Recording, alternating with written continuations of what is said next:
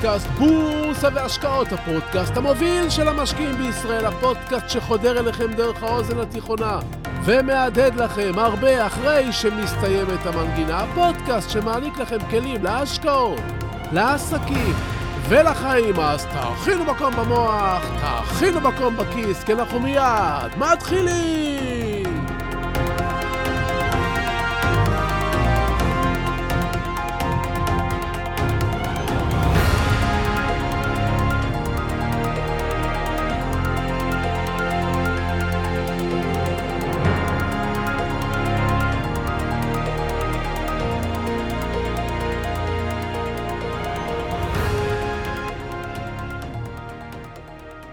הפודקאסט בורסה והשקעות, בזכותכם, עושה חיל. שבוע אחרי שבוע, עוד ועוד מאזינים מצטרפים, ואנחנו כבר באזור השני מיליון הורדות. עשרות אלפי האזנות בשבוע, קהל גדול שקורא את מגזין המוח, עוקבים רבים באינסטגרם שחוברים אליי ברמה היומית, הרבה חבר'ה צעירים משחקים באפליקציה החינמית לפצח את הבורסה, הרבה עשייה. את חלקכם אני מכיר מקרוב יותר, את חלקכם מרחוק, ואת כולכם אני אומר עם יד על הלב, אני אוהב. הקשר הזה בינינו, יש בו עבורי מידה רבה של אחריות כלפיכם. אתם פונים אליי במגוון שאלות, ואני משתדל לענות לכל אחד ואחת בכל נושא, גם אם הוא פונה אליי בנושא שלא קשור לשוק ההון. בשאלות על שוק ההון אני לא מייעץ על השקעות ספציפיות, אלא מכוון לחשיבה. חלק ממפעל החיים שלי בשוק ההון הוא לגרום לכך שמשקיעים חדשים יותר ומשקיעים חדשים פחות לא יפסידו כסף. זו הסיבה שאני מפזר המון מידע וללא עלות. חייל או בחור צעיר, אישה צעירה או מבוגרת, פנסיונר או בעל משפחה שמפסידים אלפי שקלים בתחילת הדרך בשוק ההון בגלל תמימותם, מעציבים אותי. ואני אעשה הכל כדי למנוע מהם להפסיד. גם אני הייתי שם פעם, אבל היום אני כבר בשליחות. הסיבה שאני מספר לכם את כל זה, בגלל שאחת השאלות שאני מקבל בכל יום היא שאלה בסגנון, יש לי עשרת אלפים שקלים, מה אתה מציע לקנות? או, יש לי מיליון שקלים, אני בת חמישים, היכן אתה מציע לי להשקיע אותה?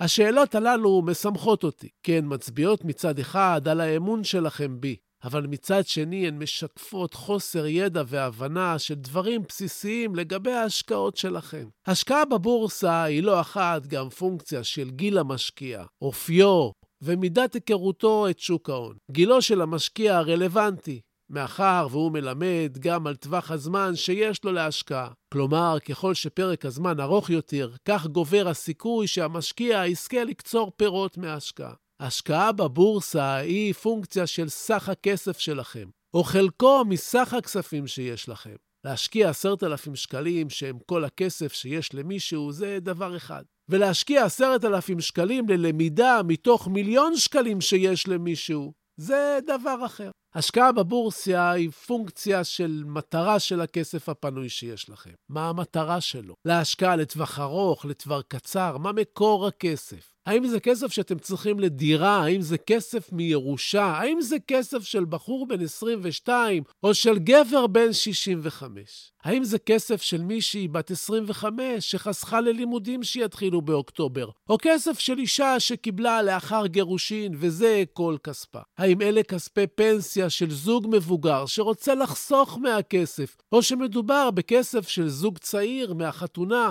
או חייל שהשתחרר מהצבא? לאופיו של המשקיע חשיבות גבוהה גם כן, אשר משליכה על יכולתו להתמודד עם אכזבות. והאם הוא יכול לספוג הפסדים, והאם זה בכלל כדאי ונכון. יש משקיעים שמוגדרים, נועזים, הם מוכנים להיחשף לסיכון גבוה בניסיון להניב רווחים גבוהים. בניגוד אליהם, קיימים משקיעים בעלי אופי סולידי מאוד, שאינם מוכנים לקחת כלל סיכון, ולכן מקומם אולי אינו בבורסה. היבט נוסף ובעל חשיבות בקשר בין המשקיע לבין הבורסה הוא מידת ההיכרות שלו עם שוק ההון. קיימת שונות רבה בין המשקיעים בהכרת סוגי ניירות הערך, החברות הנסחרות ומכשירי ההשקעה הקיימים בבורסה. כמובן שככל שהמשקיע בקיא יותר בנושא הבורסה, גדולה יכולתו להבין את רמת הסיכון בהשקעה ולבחון את הלימותה לצרכיו ולאופיו באופן מיטבי. לכן, כאשר פונים אליי בשאלה מה כדאי לעשות עם סכום כסף? מעבר לזה שחוקית אסור לי לייעץ לכם, אתם מבינים שלא רק אני, אלא אף אחד בעולם לא יכול לתת לכם תשובה אמיתית, נכונה וכנה אם הוא לא אפיין אתכם. לזרוק עצה כבדרך אגב יכולה להשפיע על חייו של מישהו ועל כספו, וזה חוסר אחריות משווע. כדי להכיר אתכם, אתם צריכים לעבור תהליך שנקרא אפיון צרכים. אפיון צרכים הוא שאלון ששואל אתכם על מצבכם המשפחתי, מהו גילכם, מה היחס שלכם לסיכון, מהי מטרת הכסף? האם ישנן הכנסות נוספות? ועוד שאלות שהתשובות עליהן יאפיינו את מצבכם האישי. רק לאחר שידעו עליכם את כל הפרטים הללו, ניתן יהיה לתת לכם תשובה מושכלת מה לעשות עם הכסף שלכם. כל מי שנותן לכם עצה ללא אפיון הצרכים שלכם, במקרה הטוב הוא רק טועה. ואם אתם רוצים ללמוד להשקיע את הכסף שלכם בעצמכם, אל תמהרו לעבוד עם הכסף. תמהרו ללמוד בורסה בצורה יסודית, ורק אחרי זה תיכנסו לשוק. לא לפני. לא לנסות ללמוד תוך כדי השקעה, כי אתם תפסידו. אני כבר 40 שנה בבורסה, וראיתי כמעט הכל, תאמינו לי. למשל, האם ידעתם שאנחנו, בני האדם, סובלים מסלידה להפסד? לא. על זה בדיוק רציתי לדבר איתכם. חכו, חכו, כי אנחנו מיד ממשיכים! שלום וברוכים הבאים לפודקאסט בורסה והשקעות, הפודקאסט המוביל של המשקיעים בישראל. והיום נדבר על אפיון צרכים, ככה שתדעו איך להשקיע את הכסף נכון וחכם ומותאם, וכמובן על עוד דברים שומטי לסת. אז תהיו ממוקדים, תכינו מקום במוח, תכינו מקום בכיס, כי אנחנו מיד ממשיכים!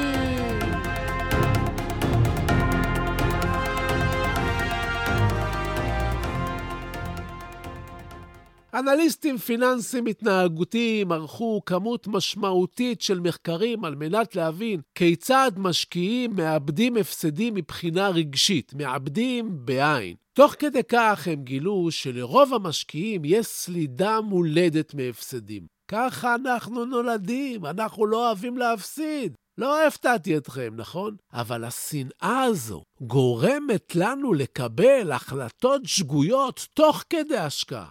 בחלק הזה של הפרק נבחן מקרוב מהי סלידה מהפסד וכיצד היא משפיעה על הפסיכולוגיה של האנשים שמשקיעים בבורסה. מהי סלידה מהפסד למעשה?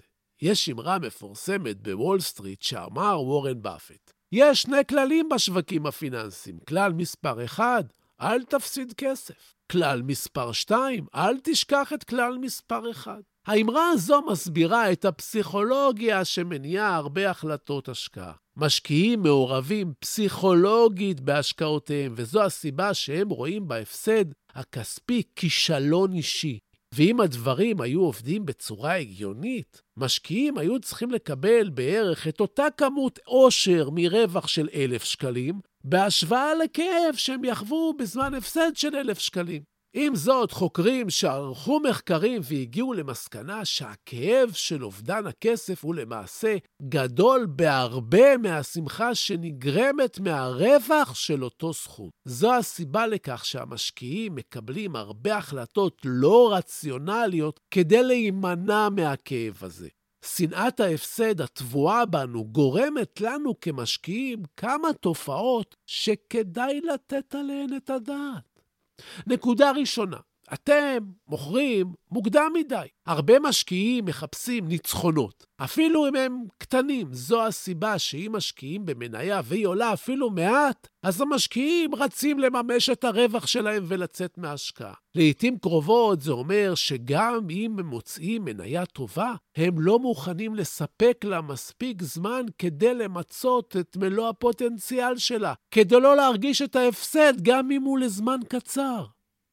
או גם אם מה שהם מכנים בינתיים הפסד יהפוך להצלחה בטווח הארוך. ברגע שמחיר מניה עולה מראה סימנים של מגמת ירידה קלה, המשקיעים ממהרים ומוכרים את המניה בגלל הסלידה מהפסדים. אנחנו לא מסוגלים לחשוב בצורה רציונלית, ובכך אנחנו מאבדים אחוזים רבים של רווח פוטנציאלי בדרך למעלה. גם כאשר אנחנו מבינים שהמניה ממשיכה לעלות וטעינו שיצאנו, אנחנו כבר מפחדים לחזור אליה מחדש. החשש הוא שהמניה ומכירה כבר גבוהים, ומיד אם ניכנס, נפסיד. הפעולה הזו מונעת מאיתנו למצות את הפוטנציאל של הרווח ממניה טובה. נקודה שנייה, אנחנו נאחזים במניות מפסידות. אמרנו שאנחנו סולדים מהפסד, ואותה סלידה גורמת, סלידה מהפסד, שגורמת למשקיעים לעשות בדיוק את ההפך ממה שהם צריכים לעשות כשהם מתמודדים עם מניה מפסידה.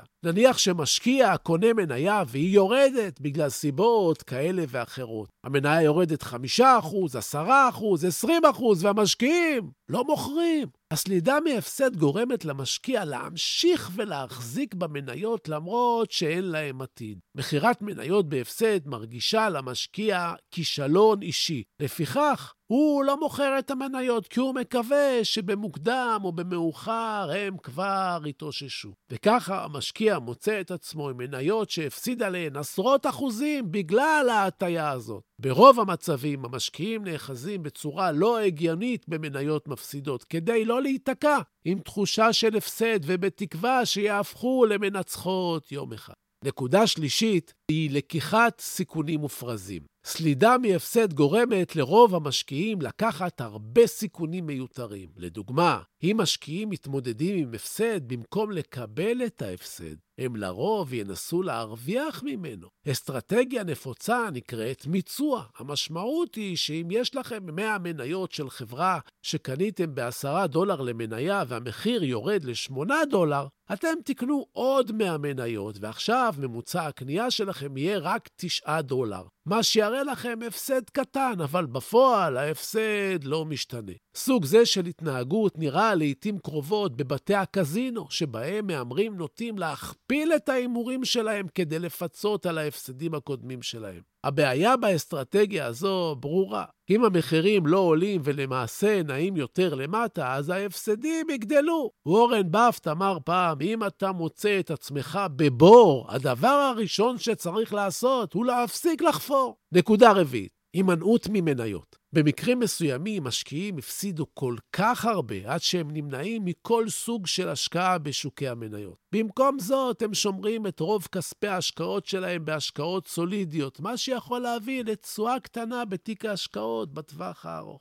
נקודה חמישית, מכירת כל התיק. סלידה מהפסד גורמת לא פעם למשקיעים להיכנס לפאניקה ולנסות לצמצם את ההפסדים כשהשוק יורד בחדות, וזה בדיוק ההפך ממה שצריך לעשות. משקיעים חכמים הם אלה שקונים כשהשוק בפאניקה. הפחד מהפסד גרם למשקיעים בתקופת הקורונה למכור הכל, כולל פנסיות, תיקי השקעות, קרנות השתלמות, והתוצאה הייתה עצובה. כי מספר שבועות לאחר הפאניקה, השוק החל להתאושש, וההפסדים יכלו להפוך לרווחים, אבל תיקים שלמים שנמכרו כבר לא יכלו להתאושש, כי הם נמכרו. השורה התחתונה היא שהמשקיעים חייבים להיות מודעים לכשל הפסיכולוגי של סלידה מהפסדים. מודעות תעזור לכם לנהל את הרגשות, ולכן להרוויח עוד תשואות מעולות. הכשל הזה הוא אחד מיני רבים, וזה רק פסיק מהפסיכולוגיה של ההשקעות. אתם יכולים לנתח מניות היטב, אבל כשאנחנו משקיעים בפועל, כל התיאוריות נעלמות, ואנחנו נשארים מול הכסף שלנו שפוחת, וברגעים הללו אנחנו חייבים להבין את הפסיכולוגיה של ההשקעות, משום שברגעי האמת, כל הממוצעים הנאיים, כל השבירות, כל התמיכות והמכפילים נעלמים מעינינו, ומה שמפעיל אותנו זה החלק המנטלי. ועכשיו, לפינת הטיפים שלנו.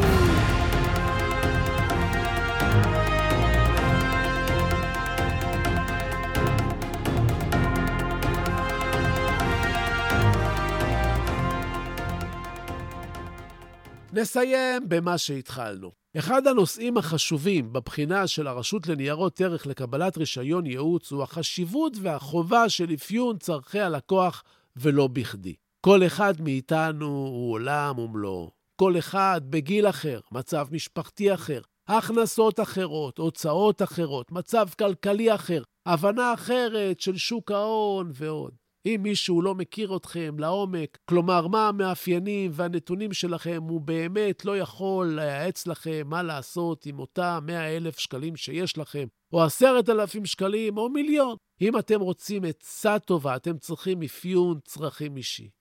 שמרו על הכסף, אתם שונאים להפסיד, זוכרים?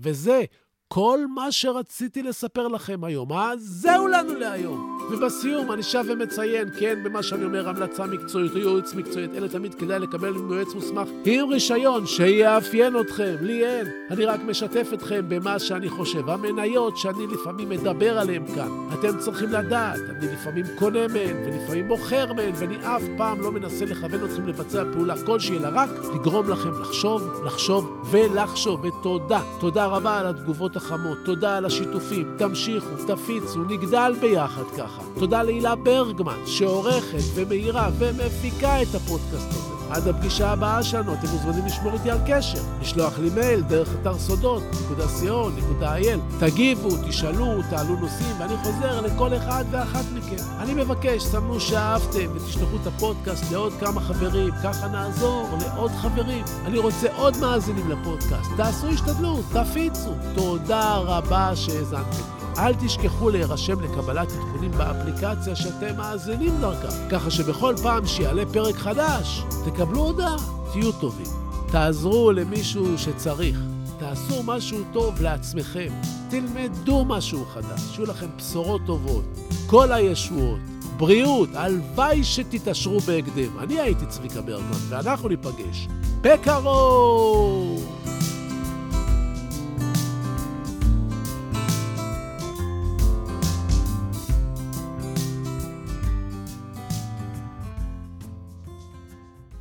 אם רודיארד קיפלינג, אם תוכל לשמור על שקט וקור רוח, עת מסביב לך שוררת מבוכה. אם בין מפקפקים תוסיף להיות בטוח, אבל גם לספק תדע לתת לבך. אם להמתין תוכל בלא להתייגע, אם ממרמה תרחק, עת היותך תסוב, אם בשנאה תוקף, ובה לא תנהגה, מבלי להיראות חכם מדי או טוב. אם כל חלומותיך יהיו לעבד, אם מחשבות לך כאמצעי בלבד, אם ניצחון תפגוש או מפלה נוקבת, ובשניהם, בני בלע, תנהג מנהג אחד. אם תוכל לסבול דברים אשר השמעת, בהיסלפם להיות מלכודת לבורים, אם את מפעל חייך תראה שוקע מטה, ושוב תחל לבנות אותו מן השברים, אם לאסוף תוכל את כל דברי הערך אשר לך, להרמה ולסגנם, להפסידם ולצעוד מראש הדרך, בלא להפטיר מילה על שאבד חינם. אם לבבך יוסיף לפעום ללא מנוח, וגם בכבוד העול, בעול יהי מושך. ולא יחדל עת אבד ממך כל הכוח, כל עוד רצונך קורא אליו. המשך. אם בין המונים תחזיק במידותיך, ובחצר מלכות תדע לנהוג פשטות. אם לא יאכלו לך אויביך או רעיך, אם כל אדם תוקיר כיאה וכיאות. אם למלא תוכל, כל דקה לא נסלחת, בשווי ריצה למרחק של 60 שניות. לך, לך תהיה הארץ וכל אשר עליה, ועוד יותר מזה, בני, תהיה אדם.